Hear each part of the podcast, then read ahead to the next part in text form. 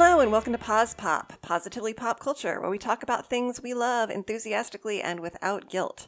I'm KW Taylor. And I'm Carrie Gessner. We're still healthy and still recording, and we hope this podcast brings you comfort. Follow updates from cdc.gov and your state's Department of Health, and seek out only accurate, science based, and up to date information on the pandemic. But also, if you can, take moments for self care every day. Stay safe, stay healthy, stay inside, and stay positive. Today, we're excited to have our friend Rachel back to discuss the Hulu series Shrill. And you, KW, are going to talk about your new novella, The Skittering. I am, yes. Uh, but first, Shrill, which I have since finished watching in the time between our recording of this interview and now, and I really loved it. Oh, cool. Well, let's get to it. So, we're here with Rachel Porter to talk about the Hulu TV series Shrill. So, Rachel, why don't you tell us a little bit about yourself? Sure. Hi. I'm so happy to be on the pod. So, I'm a licensed psychologist and I work with clients primarily who experience eating disorders. And I have particular focus points around binge eating disorder, around weight stigma, around fat acceptance. I myself am a fat woman. I identify as fat, and I use that word really specifically because I think it's important that we reclaim it as a just objective descriptor that does not have any kind of other connotations. While it has been a very effectively weaponized word, I don't think it has to be a weapon against me when I own it, and that feels much better. Awesome. Well, great. And so you've been watching Shrill. I've watched most of the whole series. And Carrie, you've seen how much of the show have you seen? One episode, and I started episode two right before this. Okay. and I have seen all of it. okay. I have not, however, read the book upon which it is based by Lindy West. It's been on my to read list forever, and I just still haven't. But now that I'm spending a little extra time in my home, it might just be time that I do that. That's awesome. For sure. Yeah, I started the audiobook. Like I told you guys before, Mm-hmm. I you listen to a lot of audiobooks while driving and obviously I don't do that a lot, so I haven't gotten super far, but it is very good so far. Yeah, Lindy West is hilarious. She was on a little documentary called Fatitude, which is a fantastic documentary film about fat portrayal in media and the different ways in which it's portrayed. And she is hysterically funny. So I'm excited to read her book eventually. And I highly recommend that film for anyone who can find it. Awesome. Does Lindy West read the audiobook, Carrie? She does. Awesome. That's Yeah. great. I, I used to read her work a lot when she wrote for Jezebel because I'm I may I still am an avid reader of Jezebel, but I used to read it a lot more around the era that she was a writer there. And I love her writing, so I just haven't gotten around to the actual book yet. But yeah, it's based on her book, um, Shrill Notes from a Loud Woman, which was released in 2016.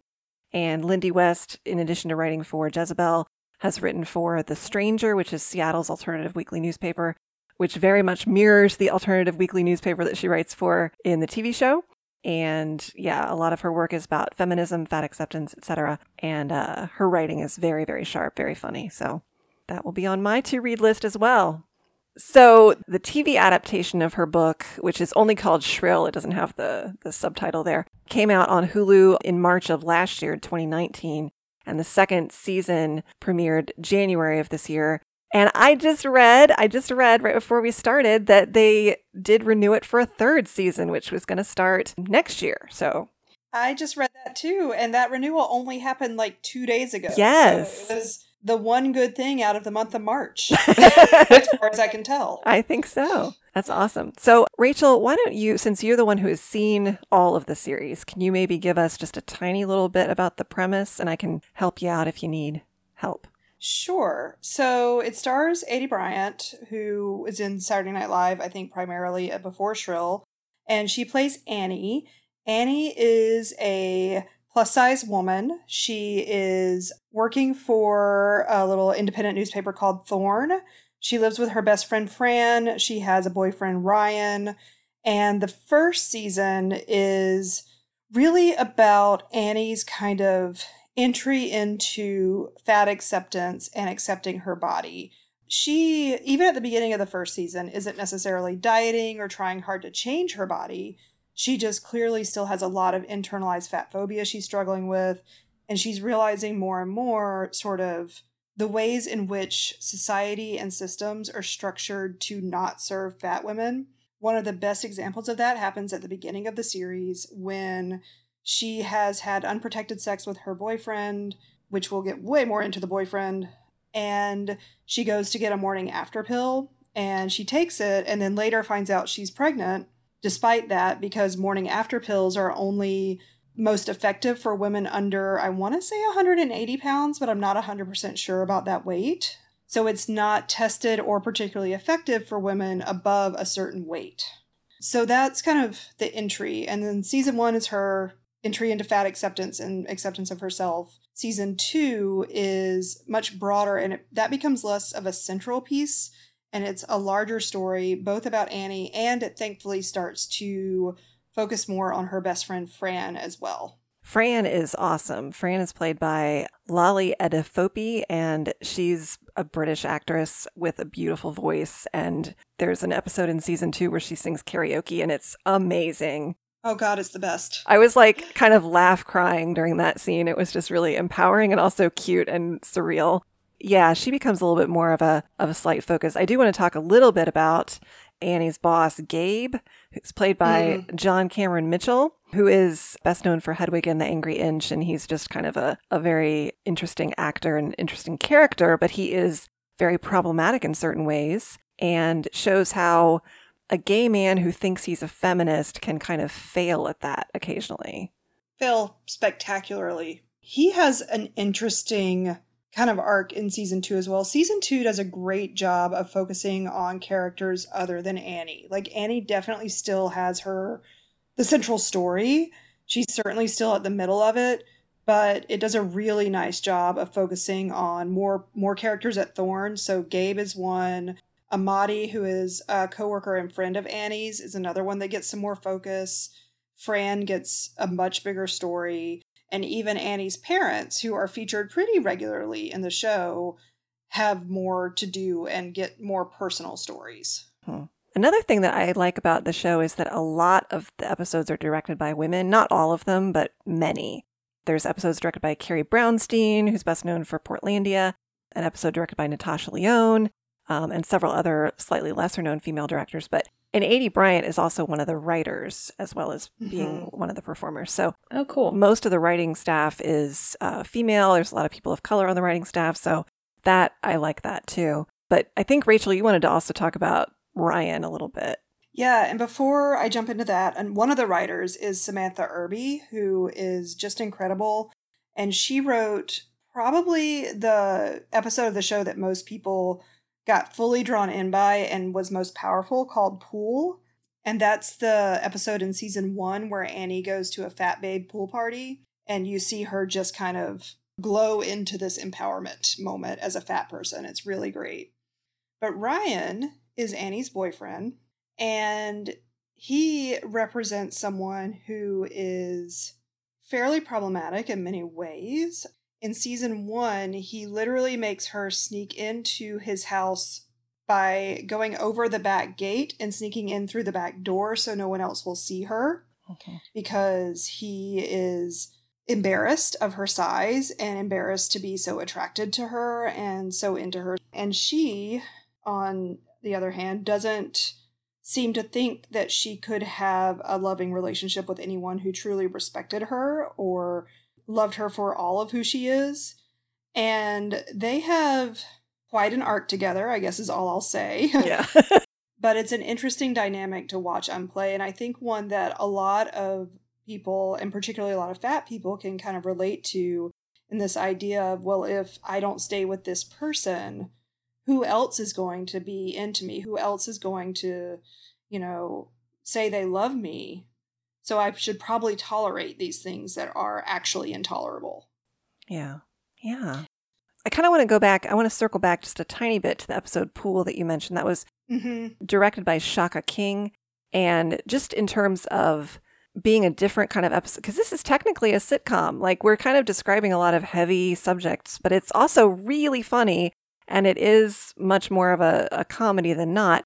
But there's also some beautiful cinematography in that episode, including uh, like underwater photography and stuff. And that's generally something that I also really like about the show is that it's beautifully shot, but it still feels really naturalistic and real. And I think it really, I think it's set in Seattle. Am I correct there? I think so, yeah. It just makes everything look really beautiful, like the scenery, and yet still kind of gritty and real. So I think that I, what I most like about it is that it's very, it's not a very traditional series at all. And the fact that it's just on Hulu for having such good production values, that's really unique. So hmm It does have great production value. And I want to comment while we're talking about that on the costumes. mm. Annie's wardrobe is fantastic. I just, I want all of her clothes. but each character is dressed so very much like themselves. And again, like Fran is also a plus size woman, the best friend. Mhm. And she is dressed incredibly well as well. So they're fashionable fat women.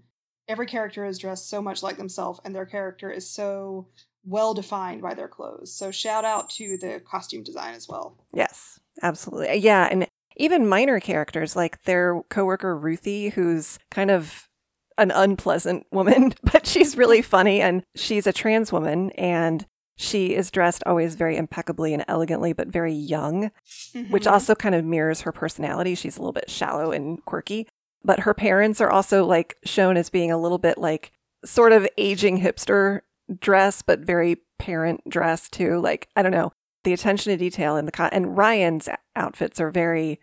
This is a man who has no job, and it's very clear through his wardrobe. he's very slovenly. Yes, yes, Yes.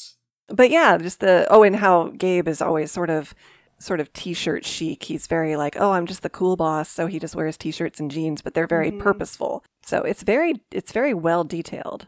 It really is. And I'm glad you identified that it's a comedy. I am talking about it really seriously, and I get so much joy from this show. Yeah, It's funny, it's warm, it's delightful. The episode pool is pure joy. Like, I just grinned the whole way through. And what's really cool, just so everyone knows, is these Fat Babe pool parties really happen. There are things that are put on all across the country that are just pool parties that are primarily for fat identified folks and a place for them to really feel comfortable and able to wear bathing suits without fear of judgment and just be free to be themselves. There's also uh, fat kid dance parties across the country. There, it's really fun. It's a part of community that's really cool. Cool.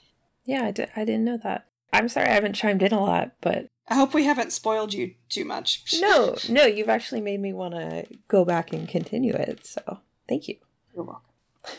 It is. it's it's really joyful. There's also there's also moments that are what I would call cringe comedy, things that have a little bit of a high embarrassment squick level, Uh, Mhm, mhm. but they don't usually end badly. no. which I find refreshing. There's there's moments when you're like, "Oh man."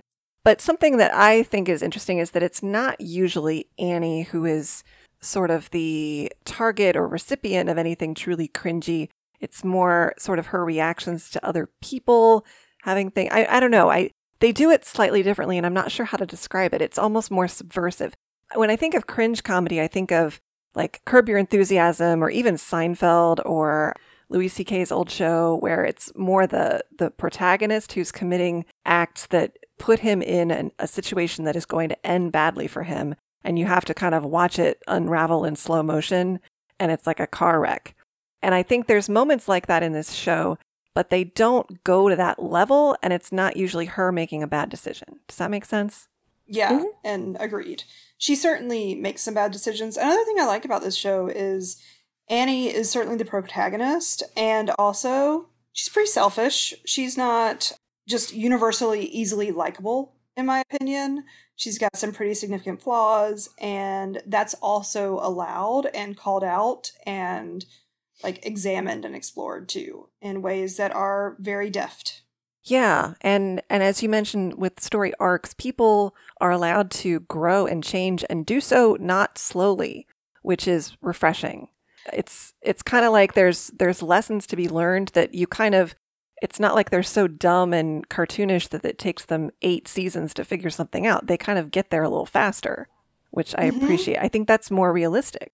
and they stay there. Yeah. It's not like they learn a lesson in an episode and then the next episode they're back to whatever they were. Right. And I really like that. And that's, I mean, these are two short seasons. Uh, Season one is six episodes, season two is eight. They're 20 to 22 minute episodes long. So things move quickly and it's very tightly written. Yes, very much so. So I think, yeah, Carrie, I think this is absolutely your kind of show for many reasons. And I think if you keep going, you'll really dig it. Okay, sounds good. I'm excited to get back to it now. Yeah. I think I've been watching it very slowly, and I did this with season one as well because the seasons are so short. So I kind of don't want to, something that I'm really enjoying, I don't always want to binge it that quickly. Sometimes I do. And, and obviously lately with our new current normal, it's easier to binge through something really quickly. but with this, especially with season one, I kind of took my time with it and I'm glad I did because it paid off. And it also made it so that season two seemed like it, oh, it's already out. So hooray, it hasn't been that long. But I'm already on episode 10 of 14, so I'll probably finish it pretty soon. Yeah. I do that with these kinds of shows too. I try to savor them and like space them out. I only finished season two maybe three weeks ago. So, Oh, okay. Cool. Oh, back in the back in the before times. uh, just at the beginning times. All right. Well, any other things that we want to add for this other than that we highly recommend it? Highly recommend it. I could certainly keep going about a number of things, but I don't know that we need to spend that much more time. Everyone should definitely watch Shrill, though. It's really fun. It's it'll bring some joy to your heart and some maybe new thoughts to your brain. Awesome. Thank you so much for being with us today. Thank you for having me. This was a delight. Awesome. It's always so fun talking to Rachel, but now, KW, just a few weeks ago, you released a new novella called The Skittering. So tell us about that. I've read early versions of it. I haven't read the finished version yet, but tell us about it. Okay, so this is part of a series that I started a long, long, long time ago. I think I actually wrote the first, the first little bits of this series way back in like, oh my goodness, I don't even. It would just age me so much to actually say, so I will refrain. But it's been a long time, and so I've published um, the first two parts of the series in 2014. They consist of the Red Eye, which came out in 2014, and then there's a little prequel novelette called The House on Concordia Drive which I released um, just a few, I think, months after the first full length novel. And so the skittering follows the events of the Red Eye. And basically, the premise um, the Red Eye and the House on Concordia Drive were published by Alliteration Ink, uh, which unfortunately has since gone out of business. So technically, the Red Eye and the House on Concordia Drive are out of print right now. I'm hoping to rectify that soon. But I decided to go ahead and release the skittering. I self published the skittering since people are home and and you know need some reading material and whatnot i released it as a kindle exclusive ebook so that's the the main way to to read it right now but hopefully i'm planning on trying to package these into an omnibus with a with a third full length piece or i guess a second full length piece and release it with a new name and and hopefully get a new publisher for that. But in the meantime the skittering really does stand alone. And the really the only setup you need to know is that this series is about a disc jockey named Sam Brody, and he hosts a late night radio show called The Red Eye, which is about debunking the supernatural, except that he is a telekinetic. So he himself has supernatural abilities, and in the first book, he's revealed to use those abilities to slay dragons, but there's no dragons in the skittering. There's no dragons in the skittering. That doesn't mean there's not monsters. And in the skittering, he and his producer, who is also his girlfriend, Heather, they go to a podcasting convention. And pretty much as soon as they arrive, somebody goes missing. One of the organizers of the convention knows that he does do investigations into strange things. And so she taps Sam to help her find this guy who's gone missing. And it kind of goes from there with craziness and explosions and magic and creatures and stress and it all takes place though in like one evening so it is very compact and it's not a super super long read like i said it's a novella it's just 88 pages long so it's longer than a short story but it is you know a little bit you know it's a novella it's in between length so i'd always planned it as a novella it was never a full length novel that that got shorter and it was never a short story that got out of hand. It was always very carefully planned as a novella. But I have been writing that off and on for several years. So in the current times of cloistering and stuff, I, I put a big push on it and went ahead and finished it. So, yeah. Nice.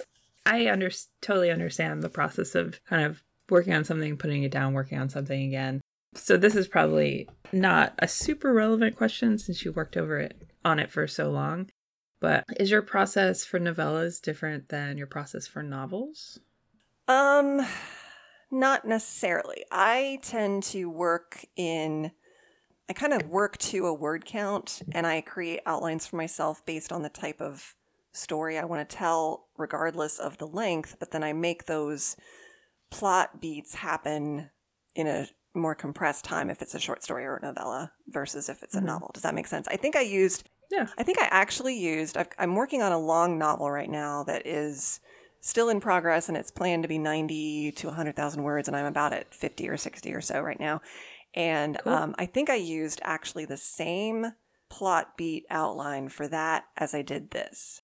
Interesting. Yeah, but in the novel, it's funny because I was kind of working at the on the end of the skittering at the same time as the novel, and it's interesting that I do notice that there's a lot more I'm able to include in in terms of deeper world building details, scene building, having characters take a little bit longer to figure things out in the novel versus in right. this everything was like boom boom boom we've got to and I still d- describe stuff but it's it is a little bit more plot and character focused than scene building, if that makes sense.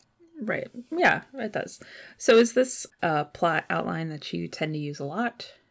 I have a little bit. It's it's based on the idea of if you're writing an adventure story, you want to make sure that it's got adventure and mystery and whatnot. And so I, you know, based on some craft book things and some personal preferences, I just kind of make sure that in like this percentage of the story you have to have certain things be revealed to have characters um, begin to try to get themselves out of a predicament. You have to have presented the predicament at a certain point. And um, like i said it's based on my own personal preferences for, for a sort of more adventure based story but it's also based on some things i've read in craft books and and just kind of also field research in in reading extensively. So. Yeah. Cool. Yeah. Are there more books planned in the series? Yeah, I actually have two more books. One one is kind of done technically in an old first draft, and that's called The Conduit. And then I have another one that is not really done that sort of flows right from the events of The Conduit, which I think what I may do as I as I continue this series is just combine those into one more longer book and just call it The Conduit. So Okay, neat but I'm not sure where the end of it goes, so we'll see. we will see. Awesome. Well, readers or listeners, I guess, sorry. listeners, you can check it out on Amazon. It's only 99 cents. It's quite a steal. So check it out. Thanks. Next time, we're going to talk about the Hulu series, What We Do in the Shadows, and the Freeform series, Motherland, Fort Salem, as well as discuss how our media consumption has changed during quarantine. Our theme music is by Joseph McDade. You can find me on Twitter at Carrie Gessner. And you can find me on Twitter at KW Taylor Writer. And you can find us together on Twitter at Pause Pop Podcast. If you want to email us, you can do that at positivelypopculture at gmail.com. Thanks for listening, and join us next time for another episode of Pause Pop.